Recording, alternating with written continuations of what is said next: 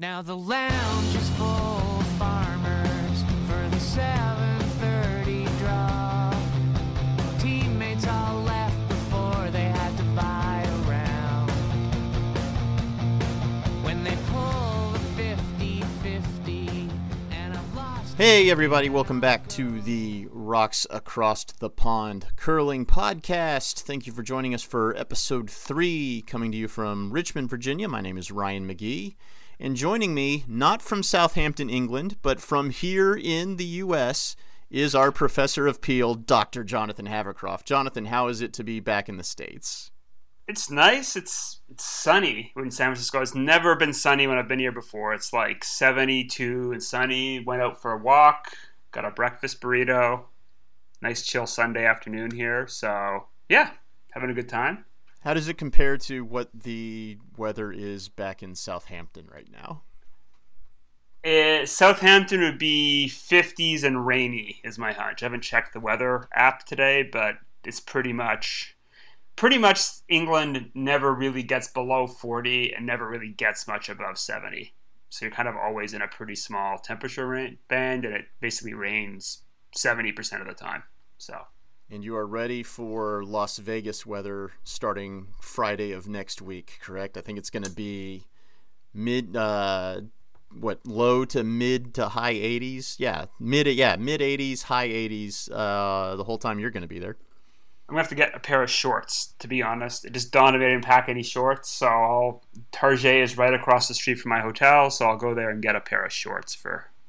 Do you even own heat. short, do you do you even own shorts now that you live in England? Honestly, I'm down to two pairs. I got I've got a pair of cargo shorts that are just really old, and then I got one pair of shorts because like there's about two three weeks in like August every year where it kind of is sunny and gets out to 80, so I might bust out the shorts, but like it never it never gets anywhere near 90 or 100, so you don't really need shorts ever. All right. So And you've said you said Friday you're basically landing and then almost going straight to Orleans Arena for for I, don't, I don't know is, is that going to be a round robin draw or are they going to be in the playoffs by then? I think that is last game of the round robin, if I'm correct. Okay. And then I did not buy. So Mark and I, the the, the packages didn't work out well. But the ones they were offering, you kind of had to be there, like get in Thursday, and I couldn't. I've got a I'm at a conference here in San Francisco, and my talk is uh, like 8 a.m. on the Friday. So Friday's a bit of a busy day. Um, but yeah, so I decided not to get the Saturday morning thing. Just you know, it, it, they are knockout games, but it was at eight in the morning, and I figured we'd probably stay out and have some fun Friday night. And uh, there's still two more draws that day and two more draws Sunday, so I figure five six hours in arena is uh, enough curling for a day. And I Yeah. want to see some of the other things around the arena, check out the patch area, maybe see a bit of Vegas. So we're doing do the court. We'll basically do the the semis, the finals, and uh, the bronze game, I guess. All right. Yeah, and I yeah, it looks like that 6:30 that 6:30 p.m. Pacific game that you that that draw appears to be the last the last of the regular draws. Yeah, they just uh yeah, you're definitely going to want to skip the the 8 a.m. draw there in there in Vegas. I think uh, I just watched the U.S. lose to the Netherlands. We're recording this on a Sunday afternoon, and that draw started at 8:30 a.m. Vegas time. And between it being 8:30 a.m. in Vegas and Canada not playing, the arena looked like exactly how you would expect it to look for the morning draw in Las Vegas. How is um? So what was the attendance like like last night on the TV? What did it look like? Last- Decent or last night it looked decent um especially since canada was playing scotland and you can tell that there are a lot of canadians uh, there for the worlds i imagine that that attendance will slowly rise as we get to the weekend i imagine a lot of the canadians bought that package that you were talking about where you get those last few round robin draws and then the playoffs i'm not sure how many people can afford can afford to spend nine days in Vegas for the whole thing. But yeah, the yeah the attendance last night was fine, and then this morning was exactly what you'd expect. Um, so the complaint from Brad Gushue last night, and so far you have proven to be Nostradamus. In the last episode, uh, you said to watch for Bruce Mouat and Jaap van Dorp from the Netherlands, and both of those guys have pulled kind of surprising upsets here the last few draws. Mouat beat Gushue last night, and Van Dorp just finished upsetting the Americans uh, this morning. And then after the game last night, Gushue was talking about the ice and said uh, that it was slower than they expected. It wasn't curling as much. He said they weren't able to get rocks um, around uh, rocks that were in the eight foot, so he, they weren't able to play the game that they were used to playing. And he said, expect for us to be kind of boring until the ice keens up. yeah, so uh, yeah, I guess I, I haven't seen the game, so I'm not sure what, what kind of times they posting. Like 13 and a half seconds hog to hog, or 14 seconds, or they aren't they doing. it all? Uh, I haven't. I haven't seen that, and I haven't heard the announcers um, mention that. At least last night, uh, Pete Yeah. fin- Pete Fenson wasn't mentioning it on the NBC feed. Um, Yeah, So I mean, sure- normally, normally like the the kind of ice Gushue likes is probably 14 and a half seconds Mhm. hog to hog. So if it's like 13 and a half or 14, that's a bit closer to club kind of conditions, and it's a bit harder to play kind of a pretty aggressive game that way. yeah, and then this this morning, you heard the mics picked up Persinger and Ruohonen talking about how difficult it was to get rocks to the center line. Um, so I guess it wasn't curling as much for them today either. And then I guess they were expecting the expecting the ice to be, or they weren't. They were overcompensating for how slow it was because toward the end they were starting to throw rocks deep. You started getting a lot of rocks uh, sliding into the house and sliding past the Mm. tee line. Um, so they they looked to be in control, and I'm talking about the U.S. now. Their game this morning against the Netherlands, they looked to be in control after five, and then didn't score again. And a couple of steals later, they drop one to the Netherlands, and it's only going to get tougher for them from here on out, having already played Japan and the Netherlands. So hopefully they get used to ice conditions. We kind of saw the same thing happen to Jamie Sinclair in North Bay. Um, struggled with getting used to ice conditions at Worlds, uh, but she got it together and wound up making the semifinals. So hopefully we can see the same out of this team after they played so well at U.S. Nationals.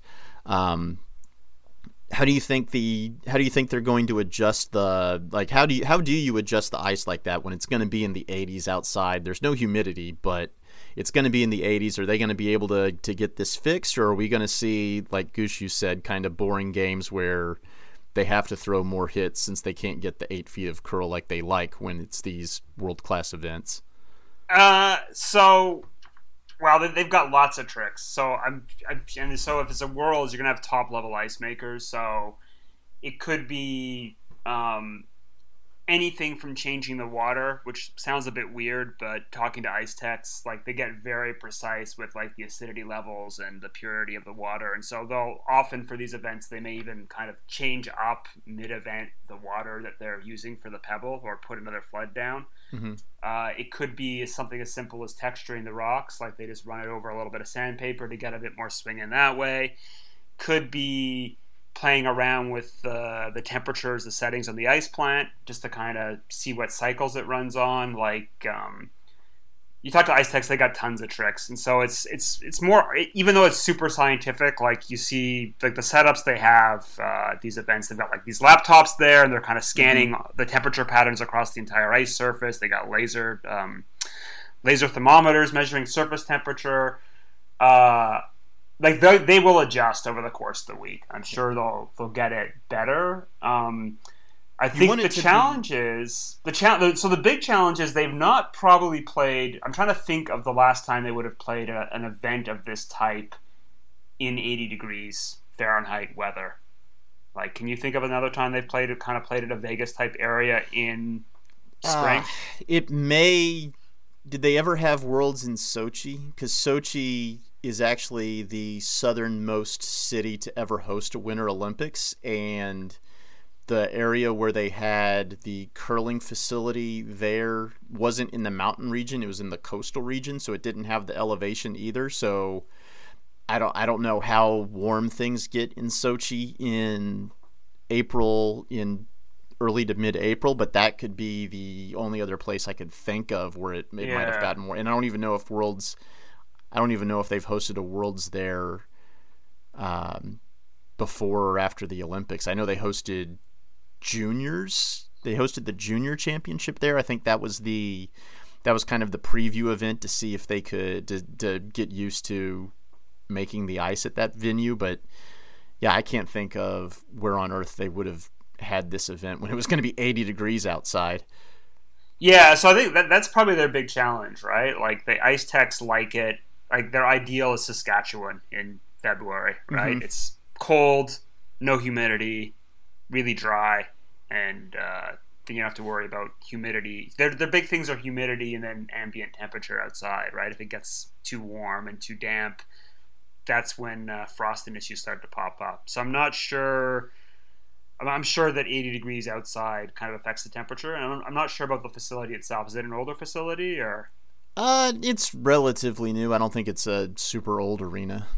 Yeah, so that that could be those could be other issues Nothing, there with n- nothing in Vegas is ever gets to be old. They usually demolish it and build a new casino if something starts to get too old in Vegas. Yeah, yeah. So I, I don't know. I mean, I'll check it out when I'm there to see what it's what the facility looks like. But Mhm. it's Well, the know, U.S. I- host the, US, the U.S. hosted nationals in Jacksonville not too long ago, so you would think that they would have they would their ice techs would have a good idea of what to do when when it's that warm outside. Yeah, it's true. I mean, but I'm sure it's a challenge, right? And, and they'll you talk to Ice Techs, they'll tell you that every venue's got its own challenges. That the weather changing's got its own challenges. They just adjust over time, and uh, the players will also adjust a bit to the ice conditions too. I'm sure. So Yep, and it's something to keep an eye on. And here in the U.S., we will actually be able to keep an eye on it because all but one U.S. game is going to be available. So I'm excited about that.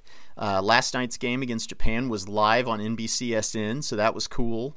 Uh, it sounds like the there's two or three more round robin games that are going to be actually on NBC Sports Network, but they're tape delayed by 30 minutes, which at that point I would almost rather have them just join it in progress. They're in the second or third end rather than being on a 30 minute delay for the whole game. So why are they doing a 30 minute delay? I have no idea.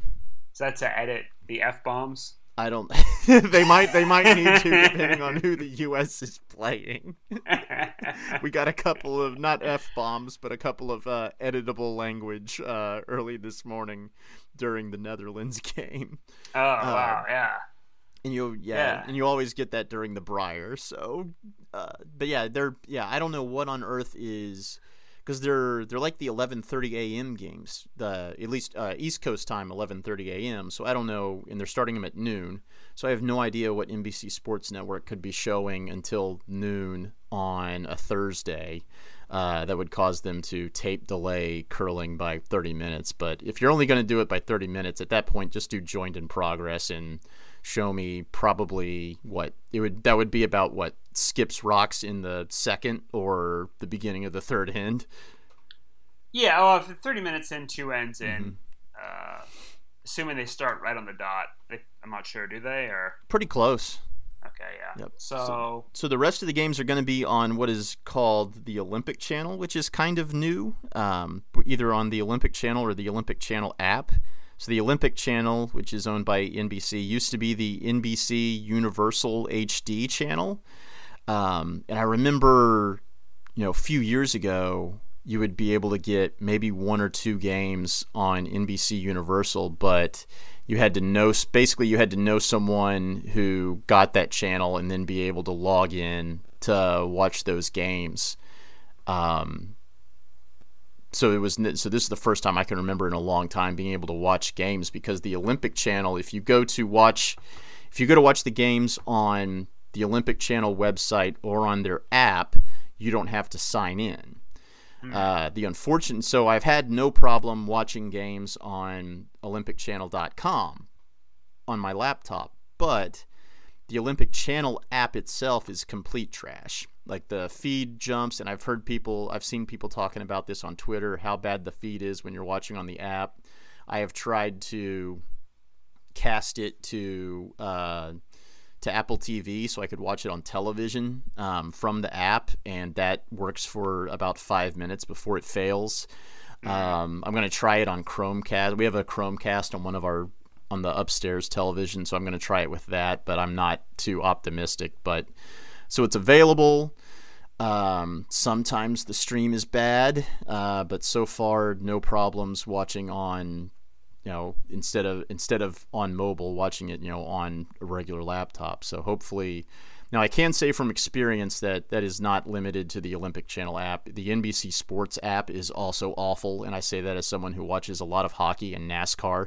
That it's impossible to watch those events either on the app or trying to cast it to a Chromecast or a or, or Apple TV. It doesn't work there either. So that's more of an NBC issue than it is just this Olympic channel. Yeah, well, yeah, it's, it's weird. Yeah. I mean, I, I kind of so I use I, so I guess it's geolock because I'm in the U.S. I mean, I I actually think the WCF YouTube channel is pretty strong. It is really Some- yeah, I like watching games on that. a bit uneven, but they've they've actually got a few.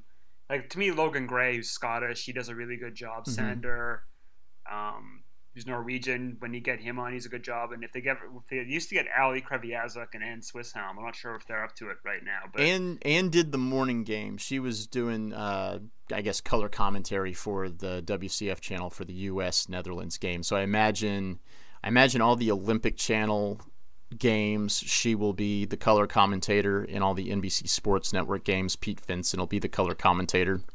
how's Pete? I haven't heard him do it ever. I know. I think Ann's pretty good. Anne's pre- Anne's pretty good. Anne's probably who they need to have doing the TV version. Um, Pete's fine, but I would say he's just fine. Well, like it, it's not surprising me. Pete's kind of an introvert, you know, and he, seems he's just not way. a talkative guy, right? Who's you know, uh, that's actually probably a good personality to have as a skip, but Yeah. perhaps not the best personality to to play by play. Whereas Anne's extroverted A and B, I think she actually has a drama background or something, but she's a very good public speaker, so. It's a personality thing too, right? Like not every curler is going to automatically become a, a great um, play-by-play guy. But they don't have Kmart. They don't have Kevin Martin. nope. They can't afford him. Is that Uh, I guess not. Uh, man, when when Hamilton retires, how good is he gonna be on that? Like yeah, Matt Hamilton, yeah, he could. He could. Yeah, he could be doing curling night in America for a long time. He's he's exactly the kind of guy you want. anyway. Yeah. Uh, speaking speaking of Hamilton, um, just real quick, he had an interview on Up Rocks with a friend of mine, Ryan Nagelhout, uh, and they discussed one of the things that we kind of talked about, which is what is the next step for for NBC and covering curling in the U.S. And we kind of brought up, well, would a slam work? Uh, and Ryan actually asked um, Matt Hamilton about that, and he kind of hinted that there might be maybe not a slam, but a Grand Prix series that goes around both the U.S. and in the world. Have you heard anything about that? Yeah, so I don't know. So okay, I so a couple of things. I'm not hundred percent certain about the slams. W- One issue is the slams were bought by Sportsnet in Canada. Yeah, and there's a there's a law in Canada, a Canadian content law, which is basically um, any person who broadcasts, any company that broadcasts, has to have a minimum percentage of made in Canada content. And I don't know. This is just me speculating, but you know, well, I do know that Sportsnet wanted the Slams to fulfill their Canadian content requirement because Okay. NHL hockey was too expensive. Um, but then But they I- got I NHL actually- hockey. they got NHL hockey as well, but it's basically like you, you you need X amount of quote unquote Canadian content. I don't know if running a slam in the US violates the Canadian content rule. So there may be pressure to not do it in the US for that reason. So I'm, I'm not 100% certain. Um, uh, having a slam in the US would be great, but this World Series of Curling or Grand Prix of Curling it's basic the WCF's been kind of posting and hinting a bit about it if you kind of go to their webpage for about a year now. Interesting.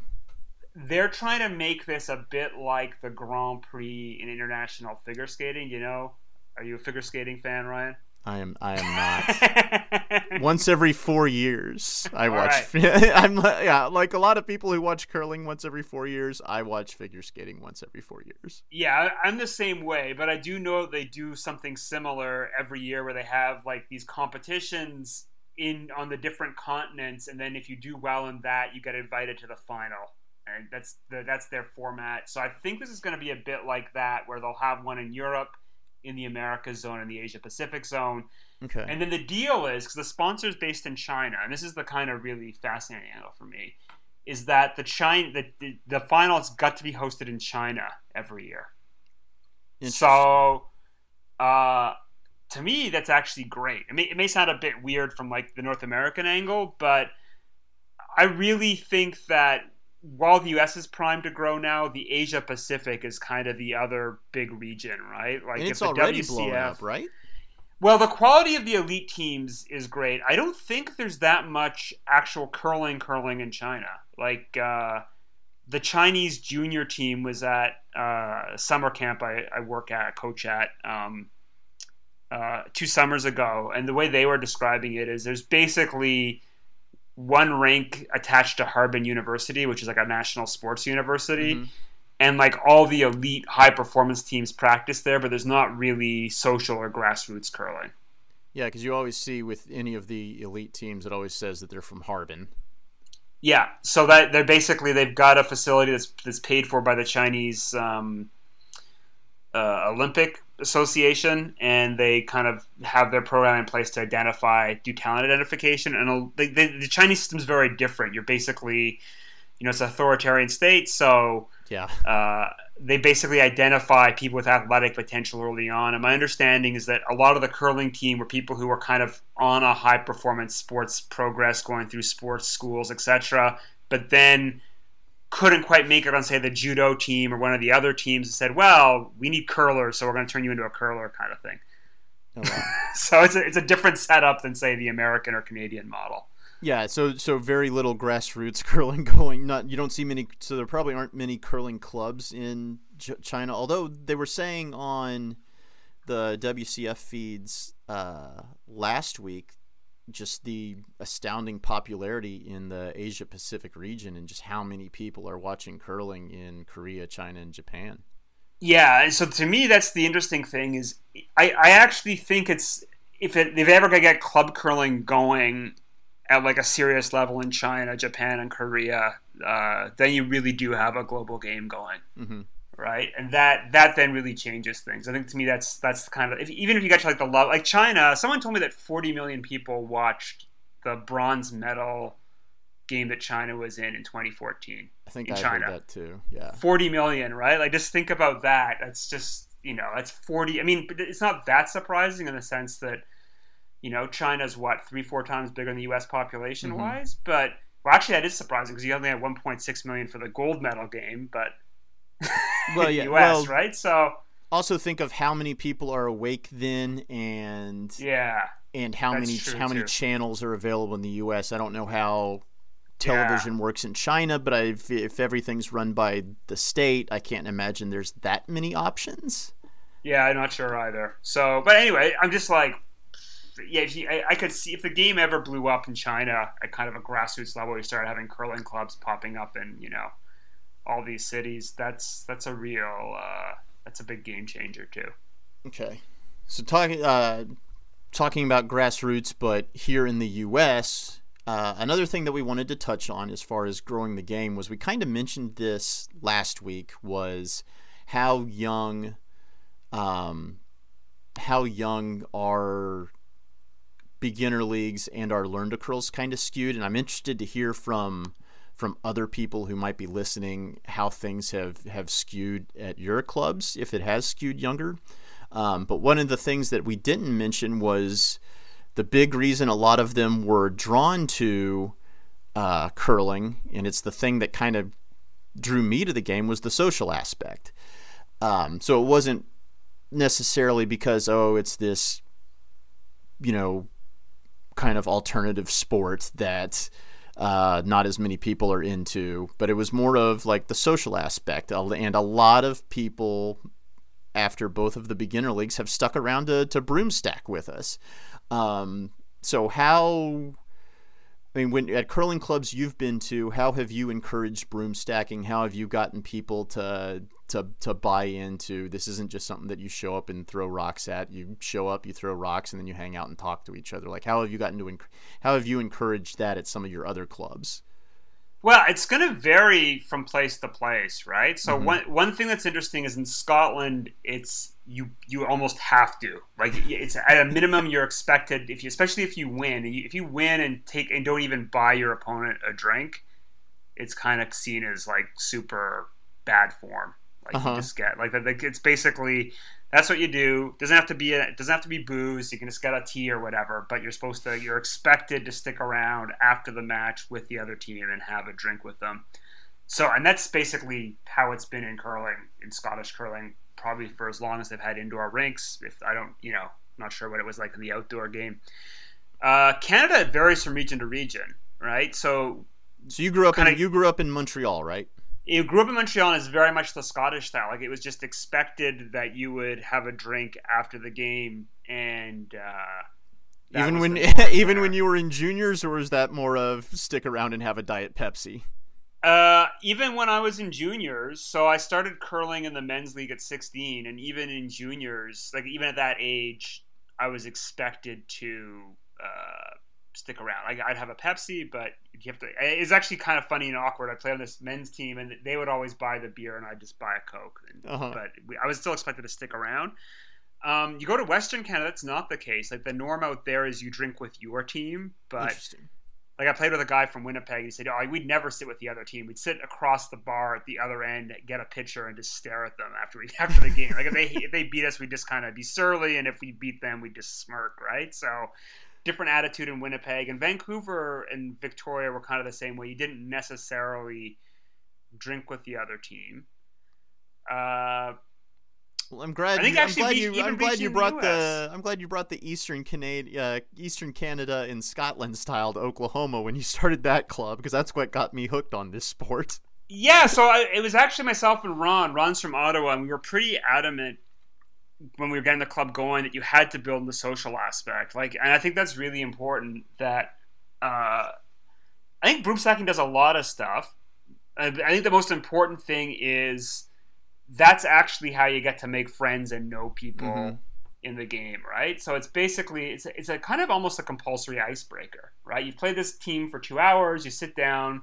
Even if it's only a 15 minute chat, right? It's still like you, you meet some people that way. And you, you're going to get some pretty interesting conversations there about all kinds of topics. So that that's good. I think with Oklahoma, the challenge was there wasn't a natural bar, right? Yeah, because we so were we, we, to... we, for for background. Uh, Jonathan uh, was one of the people who started Oklahoma Curling Club in Oklahoma City in uh, in 2010, uh, and it's an arena club, still is an arena club, uh, along with the club that I curl at here in Richmond. Uh, but yeah, like you said, there's kind of a warm room, but it's not really a full bar and warm room like you see in a dedicated curling club. Yeah, and so initially the rink manager kind of said he'd try to get some stuff in, but he didn't think there was enough money in getting it. He had like a keg set up, but didn't think there was enough money and didn't get enough sales. So, but he said, "Well, you guys can just bring beer if you want tailgates. The hockey players mm-hmm. do." So we started tailgating both before and after games, and I think that it's a very that Oklahoma thing. Yeah, that kind of helped build it a bit. And then we also sometimes would just go to one of the bars nearby mm-hmm. after the game too. So so that's kind of the to me that's like the challenge for an arena club often is there's not necessarily a built-in place to broom stack. Yep. And that's yeah. kind of the that's kind of the way we are here in Richmond. There's also not the the bar options around the rink that we're at aren't great either. Uh, the good thing is they do allow us to stick around in because we're when we curl, we're the last people on the ice usually, so we're allowed to kind of stick around while they're finishing up and getting everything together, and then occasionally. Occasionally, especially early in our season, we curl kind of late in the year. We're kind of just getting started. Uh, but early in our season, uh, there's at least one men's league game, maybe two men's league games after we're done. But we're allowed to kind of hang around in the you know in the open area and and drink and hang out with each other. So how, I mean, is there is there a way to encourage broom stacking or encourage the social aspect of this sport of this sport without necessarily alienating the the teetotalers that might be in your club because it was that was that was kind of an issue in Oklahoma because Oklahoma it's more likely to have uh, people that are just completely against drinking in, in any situation. Well, I mean, I think the point is, and yeah, we did deal with that issue. The point is, you say it doesn't have to be an alcoholic beverage. You've just got to buy your opponent a drink. So if it's a Coke, it's a Coke, or tea or coffee is fine too. The point's not to get drunk. The point's to uh, The point is to meet other people. after yeah. the game. Yeah, meet other people. especially especially the people just getting into this game and that was what was big for me getting started in Oklahoma was it was us talking about how do how are we getting better how are we you know things that we things that we've noticed of you know how how to improve what we're doing um you know anything like that. And the unfortunately you know the the the tailgating was something that started when the club first started and unfortunately it went away. I, I think the people who kind of led that wound up leaving the club so it was more of post uh, post curling broom stacking instead of because we would tailgate bef- that's kind of what you do. You tailgate before the sporting event. So we would show up an hour before we had the ice and we'd grill burgers and hot dogs and hang out and then we'd go out and play against each other and then head home. And so we did it was almost reverse broom stacking Yeah, I don't know. I'm not sure what happened. So we did a couple other things. We also would have different teams cater for each week, Mhm. and uh, when we, we were kind of running two leagues back to back, we'd kind of have the changeover and kind of you know have the people in the later draw show up early, and then people in the the early the the late draw kind of show up stick around kind of thing have a little bit of a crossover effect which was nice i mean i think there's there's stuff like that you can do so some of the things we did do is we had we had someone who was a social coordinator and that their whole job was to make sure that those parties and stuff happened.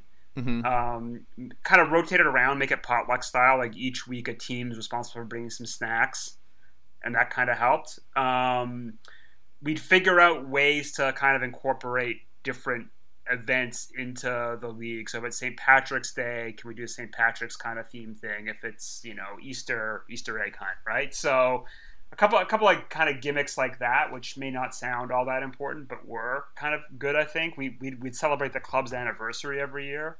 Yeah that was got fun. a cake right? That's right. and it's not like it was just get a cake and say happy birthday right? Just go to the homeland and get a cake Yeah. from the bakery. It's, it's you know, relative yeah relatively cheap but kept everyone involved in you know ba- basically involved in the you know making sure that the club survived making sure that the club thrived. So i think that was you know you're it's instilling pride uh, in in being a part of the club. I think that's important and i think that that's something that broom stacking does is it's not just oh it's my sports league. It's you know these are these are my friends that i hang Yeah. out with once a week is what you really want to get involved with these people who are starting and I think that that is what is bringing younger people into curling in our area. Um, and I know that's that it might be an issue at some of the more established clubs is getting finding ways to become younger. And so if you find a way to market the fact that you do broom stack, I think you'll be able to to to bring in younger people. Part of that is if you're not active on social media, you need to be, and that's something that's kind of my line, my line of work. Um, you need to be on Facebook. You don't nec- you don't necessarily need to be on Twitter, but if you have someone who is who is enthusiastic about it and who you trust to run your Twitter account, then go ahead and do it. Um, I ran the Twitter account. I ran Facebook, Twitter, and all the social media for the Oklahoma Club for a while.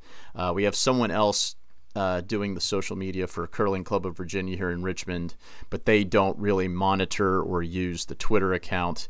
I tried to get them to give me the password, and probably rightfully so, they said no. that, Ah, may, it's- that may have been weird. that may have been well, that may have been a good call on their part, but Well, Um, I don't know. I guess my attitude was this. Um, the other weird trick to kind of keep people involved in the club is try to get them to do things, right? So- And and Mhm. figure out what they actually do. So if you're you, you're a PR uh, in your day job, and so we're like, well, we need PR.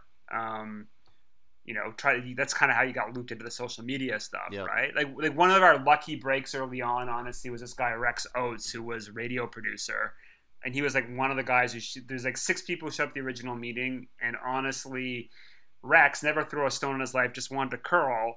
But the fact that he knew how to write a press release, had tons of buddies in the Oklahoma City media, Mhm. it kind of helped us get the word out really quickly. And he was kind of great for telling me how to do media hits and kind of talk me through stuff. And he'd tear me down if I if I screwed something up and give me some pointers pretty quickly. And so I actually learned a lot from him. But the point is, when you're trying to incorporate new people in the club, you figure out what they do in their day lives, what other skills or talents they have, and then how can the club draw on those, right? That's the that that to me is kind of important key. So so if, if I was the club of Virginia and you're a Twitter guru, I, probably I don't know would give that. you the I probably would give you the, the keys to Twitters and see what happened, right? Well, I, I haven't I haven't been here that long, and you kind of if you're gonna give someone keys to the Twitter account, you have to know you have to trust them because it's probably easier to get in trouble on Twitter than any other social media uh, channel. Um, so you- you have to have someone who can maintain, who can both have fun with a Twitter account and maintain the tone that you would like. yeah. So like if you're marketing your club, I recommend advertising on Facebook because most people almost everyone has a Facebook account. Uh, Facebook is starting to get a lot older, but everyone at least checks it every now and then. All most of the younger people are on Instagram. The good thing is if uh, they're now Facebook basically owns Instagram now, so when you go and advertise through Facebook at the same time, you can have your ads running on Instagram, so you can hit both the older generation who kind of spends most of their time on Facebook, as well as hitting the young the younger generation that's on Instagram, and that's kind of why I also don't think that it's 100% necessary to have a very active Twitter account.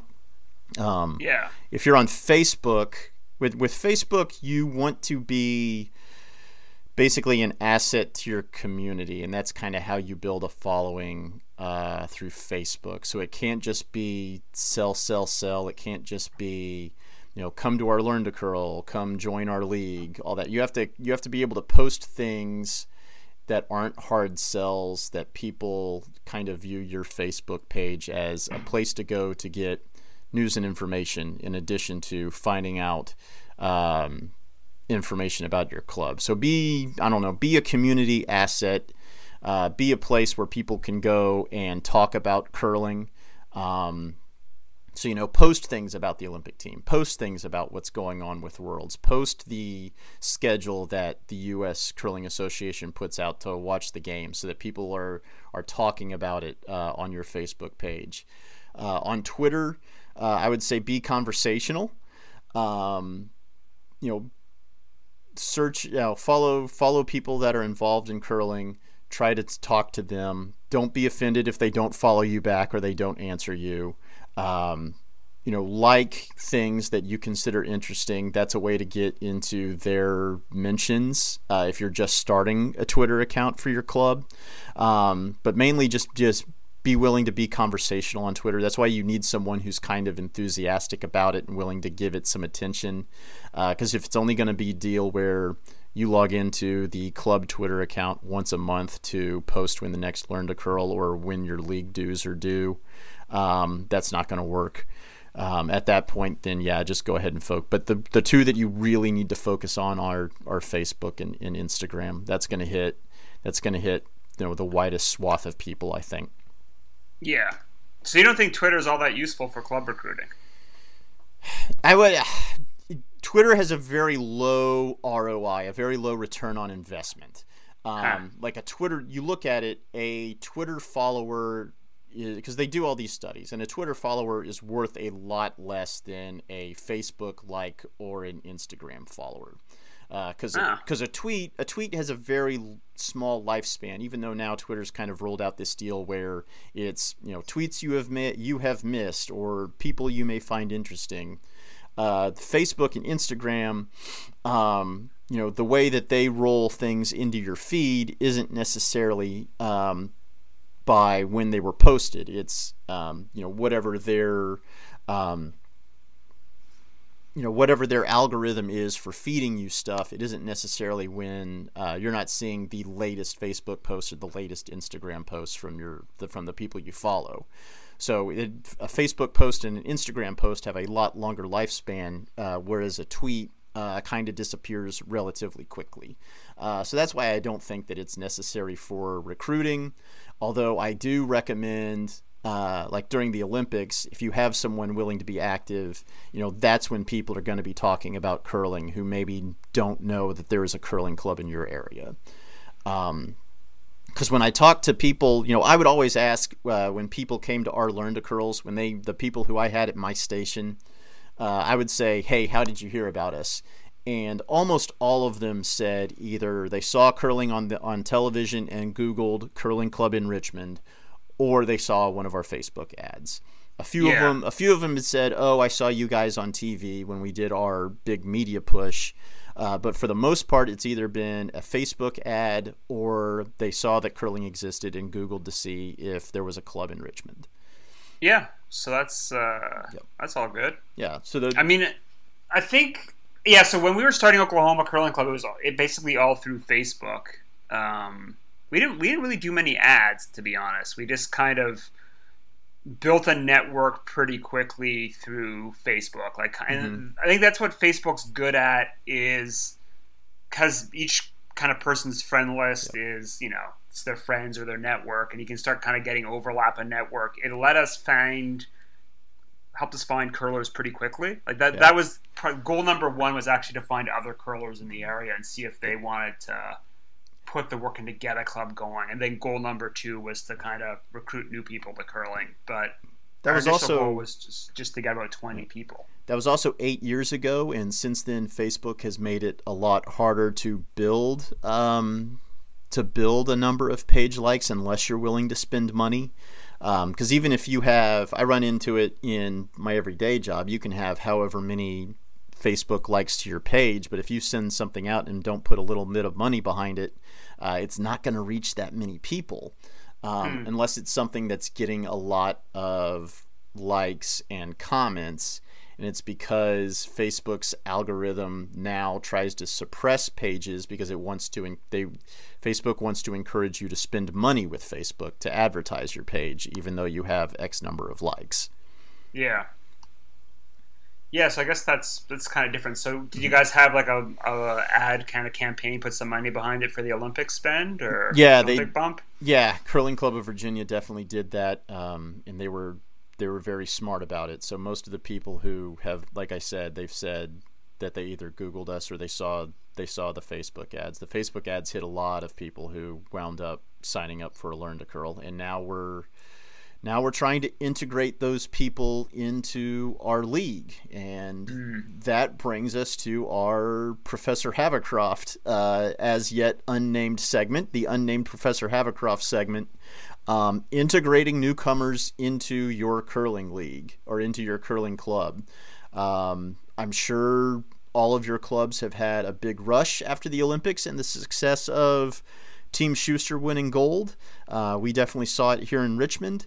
Um, so now, hopefully, your club is going to have a big influx of curlers willing to take the plunge and join the club. But now, how do you integrate them in with people who have already been a part of your club for years and years? Um, Jonathan, you've been a lot of different places. You've curled at one of the, is St. Paul Curling Club the oldest curling club, or the, is it the biggest? What's its claim to fame? It's probably the biggest. I mean, I don't know. I don't know. Certainly, it was like one of the- like four or five years ago. I have no idea what's going on now. Um, But but you've curled. You started 12 yeah. You started curling in Montreal, so you started curling in Canada. You've curled in Yeah. this enormous club in the St. Paul Curling Club, a very prestigious curling club. You started a started a club in Oklahoma City, and now you're don't over. forget over Dallas, in, yeah, DFW, baby. that's right. DFW. I've done uh, Victoria Curling Club in Victoria, BC. Uh, Richmond Curling Club, and oh, what was the name of the place? Not Port in Virginia, not not Richmond, Virginia, obviously. No, no, Richmond, Richmond, Vancouver. Uh, what was the name of that other place? Marpole. Mhm. uh, Port Coquitlam, Victoria. Oh man, what else have I got? And now Fenton's rink right. in England. So which one of them which of them have been the best as in at integrating new members or maybe integrating uh, people from who came you know in a post Olympic rush, uh, getting them into the club with established veteran curlers? So the worst are definitely the Canadian clubs. I think, to be honest, I think it's like they don't they don't really know what they're doing because those clubs have been so established. They've got their way of doing it. Uh, and to be honest, there's been a bit of atrophy in the game and clubs going under in Canada. And I think that can- Canadian clubs are really behind the times. I think in many ways, uh, the U.S. clubs are better at it. Um, I think it's it's like to me, all right. The best club, the dedicated club, was St. Paul, and that that's got to do with their history, where they almost went under in the '80s, and they were down to like 175 members or something. Like, I really like, do we close it? And Oh, wow. curling would have died in the Twin Cities in the '80s. It was it was that close, like major, major tax bills, all that, and basically 40 or 50 members there were hardcore curlers spent like a good five to ten years inculcating two values into the club so one when i was there i remember dex who was the the rink manager all the time would say everyone's got to go out and recruit. It's almost like you know, you've seen Glengarry Glen Ross always be closing always be recruiting. Abr always be recruiting. Always figure out ways to get people in the door. And then what they had there was a handicap system in place, which would frustrate me to no end, but was probably um, brilliant in the sense that it kind of made anyone have a shot of playing against anyone. So if you're like Rich Ruohonen, who used to play used to play against in St. Paul Curling Club, whatever team he was on, they'd always start down three points start of the game Oh wow. right? And so a, a team of brand new curlers would have a shock 'cause they got a three point lead, and you know Rich would have to kind of come out and you know win by more than three to win the game. So I thought I thought the handicap system was great. They also would put on development leagues or beginner leagues, uh, and that's that's kind of really where they had their bump when I was there, where they, they said we're just going to run a Sunday night beginner league for new curlers and have a few coaches out there. And and then that one filled up so quickly a year or two later they said well we'll have another one right after. So all of a sudden sunday night became which wasn't really being used for curling became this beginner league and then it became a five and under league and now it's just a regular league. Mhm. and i think they're at the point now where they can't really take on new members. It's kind of hard to get in there.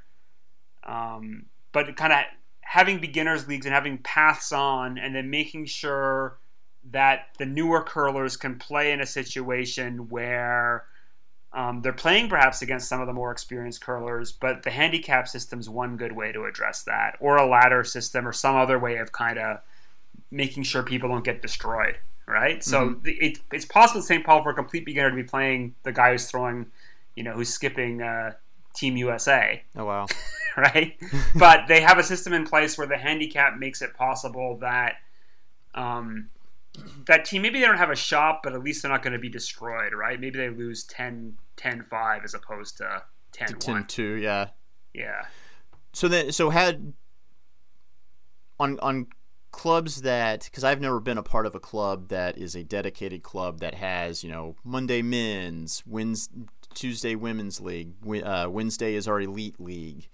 Um, so clubs that only have maybe one draw a week or two draws a week. Um, how do you get those beginners into those leagues? Do you do the the handicap system like you said, or do you force teams to to split up and bring newcomers under their wing? I know that that, and I'm probably guilty of being part of the problem uh, in Oklahoma. Was you get used to playing with your team every year, every season, um, and then after the Olympics, you have to bring people who are new to the game into the club and you don't want them to go out and get destroyed every week. So do you force those teams to kind of split up and say no, you're going to become two different you're going to become two separate teams and you're going to take on two beginners. Do you do you get to a point where you have to do that if you're a, a club that isn't playing every single night of the week? Well, that's always a big, big issue, right? And I think Dallas, I think the, the big advantage when I was getting the club going in Oklahoma was there weren't many preset teams, right? So it was all Yep. newbies to begin with. But like you said, after a little while, you know people have been doing it a while, they're going to have a big advantage over complete beginners, and so mm-hmm. that's that's a stage a club reaches. So Dallas was kind of at that stage when I was there in 2010, and what we did there was we had this big influx, and so we created three leagues basically. So one was a league where you can put in any combination of players you want, Okay. and then one was kind of the club match manager would organize the teams, and you, the the only thing you could put down is who you did not want to play with, which was always interesting to go through. So that's basically if you really couldn't stand someone, let us know. And you could say who you wanted to play with, but uh, the awkward thing is when someone wanted to play with someone who didn't want to play with them. But we kept that kind of secret, so you got to be kind of a bit discreet. Uh, How and then- successful were you at keeping that secret? I never told. I just thought it was funny. I just laugh. Uh, but then that we they basically had a beginners league as well. So that was the 2010 cycle. I'm not sure what they're doing these days, but I think even talking to people who are members of that club, they they say that 2010 was really um, the year where the club kind of took off. Like before that, it was it was kind of struggling around 20 to 30 members, Mhm. and really, you know, they could they could pay the bills, but weren't um, didn't have a big membership base, and just were kind of like always one bad break from going under. And I think they've been pretty sta- steady and stable since. And I know they're talking dedicated ice. I'm not sure where they are with that, but. So it sounds to me like Virginia might be about where Dallas was in 2010, right? Like kind of had its club going for how long's it been? How long's the club been there? Club's been the club has been here since 2011, and you know we did last season. I think we had enough for six teams, so we ran a draw on three. No, we had seven. So you had three sheets going, and everyone had one week where you had a buy, which worked out because if you had one week where three of your four people are on vacation, because we usually curl in the summer because that's when we can get cheap ice time. Yeah. So if you have a week where three of four members of a team are going to be gone, you give them the buy that week. Uh, so that kind of worked out. But now we're going to have enough to not only fill a full draw, but fill a couple of draws. Um, and they're going to keep the same way that they did the teams, which was, you know, you kind of give an idea of who you'd like to curl with, but really the skips are going to get together and for, you know, maybe not necessarily a full on draft, but the skips are going to get together and kind of decide who the teams are. You're not really sitting there and fully forming uh, your own team. Uh, Um, draft works yeah. pretty well too. We Yeah. at Montreal West we used to do draft for a couple of competitions, and that was the match manager would pick out the skips, and there'd always be a bit of issue around that. hmm But then, yeah, you just go upstairs and have a draft, which actually I kind of like. And then they basically did like a snake ladder. So if you picked first overall uh, with the number one pick, it would basically go. The person who picked last in the first round would get first pick in the second round all the way back. So kind of a snake system. It's basically That fantasy produce- baseball. Yeah, basically, and it, it would produce pretty balanced teams. So I, I think a draft system's totally fine, Yeah. and either either public or private. You know, I think private's probably pretty good because someone's Yeah, yeah, last picked, and you don't want that out there. Oh, it's definitely yeah, definitely in private. You never want to, Yeah. yeah. you never want to sub subject anyone to that. Except the only time you want to subject someone to that would be back when the NHL would draft their All Star teams, and every year you knew Phil Kessel was going to be the last pick. That's the only time. That's the only time you want that to be public is when it's going to be on live television and you know ahead of time who you're going to embarrass. Well, it's good. That's I kind of wish basketball would do that. Now they're doing the pick teams. They should broadcast the draft of the, the two teams, right? That'd yeah, they pretty- should, but they they didn't want to embarrass whoever was going to be the last pick, or they didn't want to reveal what the order. They would they didn't reveal what the order was. They kind of just said LeBron picked this team and Curry picked this team. Oh, yeah, and there was a rumor there was Westbrook was the last picked, right? Yeah. and he got pissed. So yes. good. Or no, it Yeah. was someone.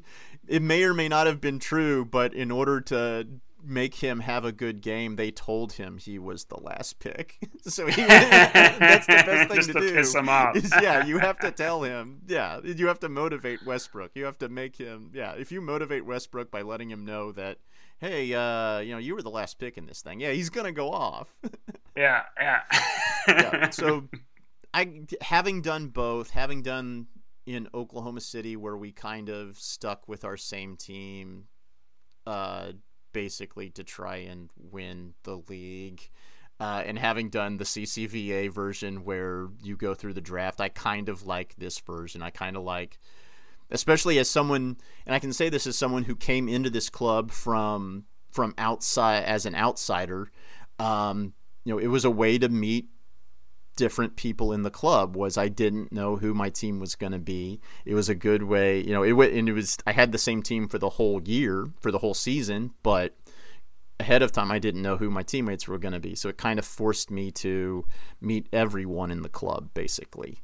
Um, yeah, that's and, pretty yeah. good. And it Yeah. and it it brought in the newcomers um, by putting them on teams with veterans who could both um, make sure that they weren't going to get crushed every week and kind of give them pointers as as the year went on. I think the only the only exception for that, and this is this actually might be my proudest moment in curling, was it was a group of four who they were my learn to curlers um, from the class that I taught, and all four of them joined the club, so I was 100% on that, which felt great.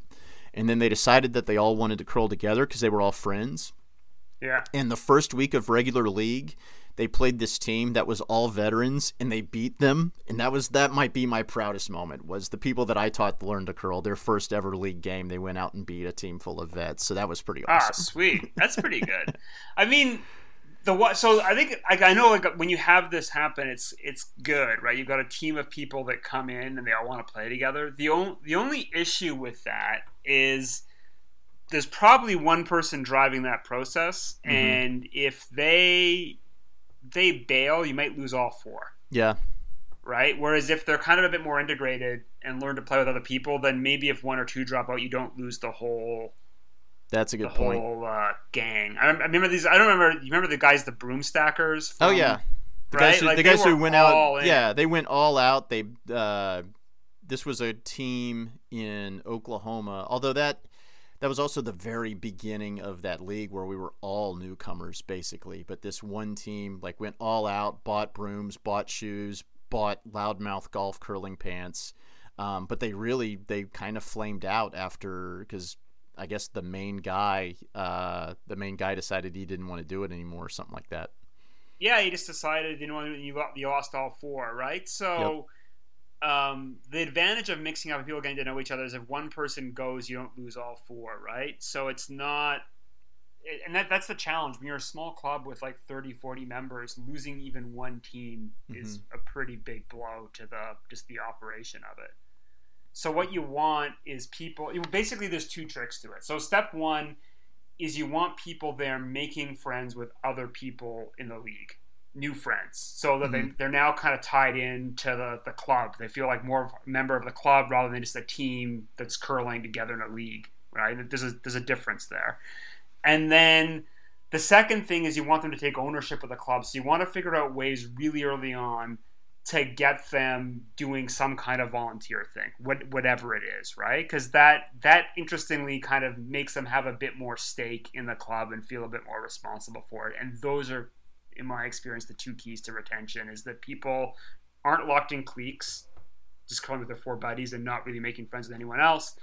And if they're they're kind of volunteering a bit with the club, it doesn't have to be a big task, but you know, can you be the guy who takes the rocks out this week? Can you be the one you want to learn how to pebble, right? Like Yep. like simple tasks like that, five ten minutes, but that then gets them in as well. And that that those are kind of the two tricks I think to kind of get people in. So that, that's why if I was running the Virginia club, I would give you the twitters right away because that's like that's. I mean, I, I wouldn't worry about you leaving curling, obviously, but it's like, oh, there's someone here actually does this for a living. They have a skill at it. Let them do it, right? Uh, figure- I wouldn't. Although I wouldn't trust me either. Let's be No, honest. Oh, you wouldn't. You just get up drunk in the middle of the night. And I can only end poorly. You is there like a is there like a rival club? Oh to, no, I'm mainly joking, but no, no, Yeah. there's not really a right. No, we've uh, there's not a rival club. We've done a lot helping the Roanoke Club get uh, get underway, which has been awesome. They had a big learn to curl yesterday uh, that apparently went really well. So hopefully the Roanoke Club um, basically becomes a you know a success story as the as the sport continues to grow here in Virginia. They've I've also heard people talking about starting uh, starting a club uh, more on the eastern, basically in the what we call the 757, which is the Hampton Roads area, which is Hampton, Norfolk, Virginia Beach, that area. Because okay. a couple of the guys that I'm coaching, for lack of a better word, um, drive up from Newport News, which is about an hour east of Richmond on Interstate 64. They come all the way from Newport News. Um, and a couple of these guys are brewers, which has been awesome. But yeah, one oh, of, and sweet. yeah, one of the one of the guys that who is already um, who has already paid for the main league that will start after this beginner league. Yeah, he's going to drive once a week from Newport News to to curl with us on Thursday nights, which is pretty. Is great. he a pro brewer or just home brew? Uh, he's a pro brewer. He's, a, he's ah, with sweet. a brewer. Yes, it is quite oh, sweet. You've got a, you've got your league sponsor right and there. Yeah, and that's why that's why the broom stacking definitely appealed to those guys as well. Was it, yeah. they they view it as also a way to to bring their beer that they brew and and pass it around to the people in the club to you know who may not have heard of their breweries since they're down in William their their breweries are in Williamsburg.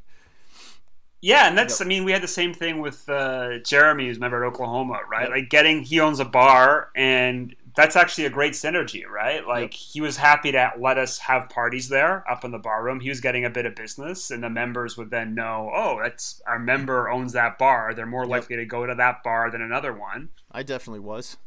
yeah, no, definitely, right? Yeah, you know, Jer- Jeremy was great. He, uh, know, he's got he's it's got one of these bars like a hundred different kinds of beers, and he can you know walk you through all of them. You learn a lot Yeah. from him too. So, I think that's the other key is is getting to know what your new members do, and it's amazing the diversity of talents. Uh, The my other favorite story was we had this big fight about icing because the sheets were like the different sheets were like terrible. Like sheet D was just Yep. notoriously bad. And it's actually a seriously hard mathematical problem to figure out how to distribute ice equally in a league. Like I, I, I was pulling my hair out, I can't do this. And uh, what was the name of the big guy who was the computer programmer? Eric. Eric. I'm just venting about this, and Eric's like, "Well, why would you do it that way? You just write a program." right? and I was like, I don't know how to write a program. He's like, oh, he's like, what do you want? He just like writes it down. Yeah. I get home and there's an email from him. He's like, here are the. He basically had worked out. He wrote a program that could figure out. He's like, here's how you optimize a six team league. And he had it basically had a program. Took took him 20 minutes to code it. And uh, I you know, remember that spit out every single possible solution to every single thing, right? And it, it's random, but to a guy who, you know, he was working on some crazy VR three dimensional thing. I have no idea. Yeah, so for, him, it this was, the like, easiest thing to do. It took him 15 minutes, but for us, it was something that you had spent hours trying to figure out how to distribute. Okay, you're on the bad Yeah. sheet this week. You're on the good sheet this week. Yeah, and it's so to me that's part of the key is getting to know what your members do, especially the new ones that obviously they're gonna be intimidated about not being the best curlers, but if mm-hmm. they can see that what they bring from outside the club has value in the club, that will that will bring that'll be good both for the club and for them. Yep. Great points, Jonathan. And I guess we'll end with a discussion that might be the, the, the part of this discussion that might be most important to clubs, which which is affecting their bottom line. When do you ask for the financial commitment to basically pay the club dues to become a full-fledged member of the club? Because the way it was in Oklahoma City was you had to pay pay the annual club dues on top of your regular your league fees. So we would run what three to four leagues per year, and then on top of those, you had an annual fee to be considered a member of the club. The way CC, the way Curling Club of Virginia does it is you only have to pay that if you want to be a part of the GNCC or USCA events. So at what point do you go from bringing these people into the club to finally asking for that financial commitment to be a member of the club? I see. I think you should ask the mem. Uh, to me, there's value in being a member of a club, and you want to communicate that to the person, right? So to me, the mem- my my attitude is the membership fee should be up front. Yeah, so you've got insurance. So the issue is this: you need the insurance, uh, which for an arena club is super valuable Yes. because. God, one wipeout, one bad accident, one lawsuit. If you're on the board, you're liable. So it's it's uh, like the, you need the insurance. So to me, and those are all kind of costs affiliated with it. But I think also to psychologically, you've joined the club, you've committed this money to it, Mhm. you're now a member, and I think that making people take ownership of the club early on really matters. I mean, the big debate is how much do you charge? So there's the USCA membership fee, and you I think you I think one one instinct a lot of kind of people when they get on the board um, is to kind of give stuff away from for free to entice people in. Mhm. In my experience, that never works. You're just wasting your time. That like actually, it- you don't want to be like fleecing people, but you always want to make sure that your costs are covered plus a bit more. You always you always want to have a pretty clear understanding of what the break even point is for the club, and the break even point should be less than full capacity. Like uh, by break even point, I mean what's the point at which the club's taken in the money to cover its costs, right? For the renting the ice, the insurance, and all that. So Which is different. Yeah, it's different for arena clubs like ours or the one in Oklahoma City versus a dedicated curling facility. Then you have to worry about you know keeping the basically the chart the the cost associated with keeping the lights on and and all that, as opposed to with an arena club, uh, your main cost is the cost of renting that ice time. Yeah, exactly. So in some ways, it's kind of simple to figure out the break even point for an arena club, Mhm. but the big problem with an arena club is if you don't reach your break even point, your club is not going to be able to curl. Yeah. So and raising fees is really tricky. I think it, it causes um, consternation. Obviously, you got a bit of bite back. So ideally, you want to. To me, like the this is going to sound the, my biggest regret at Oklahoma was I set the break even point at 26.5 members when we're setting up the fees. And in retrospect, my big mistake was it should have been at 24. So 24 people for a league, that should have been the break even point, Okay. which means you can then run, if you don't get full capacity, you can run six, you can run six team league and have the extra sheet open for practice ice or something else. But boy, that made it, that, that sounds like a really minor difference. And actually, it was only a difference of a couple of bucks on each person's fees. But that difference in, say, two or three bucks for league fees was often the difference between us being able to run a full league or not. Oh wow. It's- they just you, you learn pretty quickly how fin, how fine the margins are. Uh, so to me, that's the issue. Is not to me. I'm like, yes, you should have a membership fee, an annual membership fee that covers the costs plus a bit more. I think we we put in like ten dollars per person for the club and whatever the USCA dues were at Oklahoma, and then the league fees should always be breaking even at about seventy five percent, and that then lets you build up a little bit of a surplus. Uh, then Your rainy day fund. you, you you do need a rainy day fund, and especially right now because it seems so because money is basically falling from the sky if you're running an arena club. You need to bank that money because in two years' time, that's when you're going to have to make hard decisions to get your club from get your club to the next Olympic bump, right? So now you just bank the money, and then uh, then hopefully you can kind of sustain things and do interesting things later Mm-hmm. on in the cycle.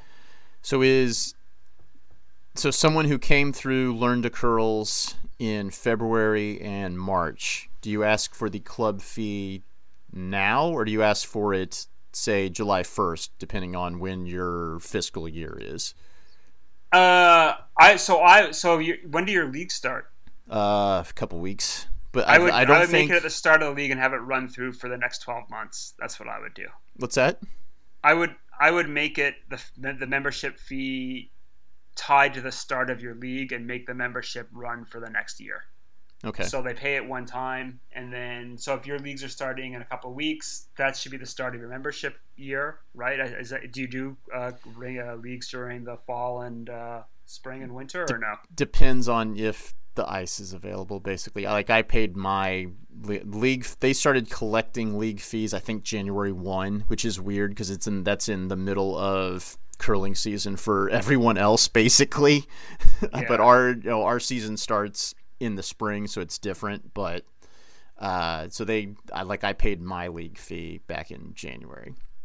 Okay, yeah, I, I would tie the year to whatever the natural cycle of the club was. So Oklahoma, because we started in the autumn, like I think September first was the start of our membership year, and we we had some weird rule that you could kind of prorate it over the course of the year or something, but for people who joined late. But um, yeah, so to me, I'd be like, okay, that's when you start the league. That's when you pay the membership fee. So the memberships, you have to be a member to play in the leagues. Is basically how I'd run it. And then they pay it for the year, and then they just renew it the next year. And uh, there's a whole bunch of stuff about how you pay the USCA, but that's probably too technical for us Yeah, to get that's into. a little bit for a podcast here. Yeah, Uh, yeah. So I guess you know, in summation, it's make people feel like this is your their home, their community. Uh, make them feel like what they bring from outside the club uh, has a benefit to the club. Increase that sense of belonging, and Yeah. we we've talked about that uh, for about an hour now. So I think we'll I think we'll move on. Uh, Jonathan, next time we talk to you, I believe will be you will be in Las Vegas, so that'll be fun.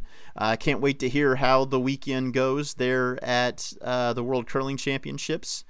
Uh, you can subscribe to Rocks Across the Pond on iTunes, Google Play, Stitcher, TuneIn, uh, on SoundCloud.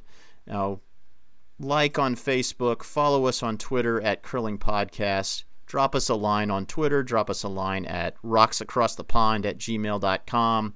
We want to hear how how the post Olympic bump has gone for your club. We want to hear about what your team, what your club has done to to bring new members into the fold, uh, and we we hope we can share your success stories. So thank you so much for listening to us, and we will catch you next time. forever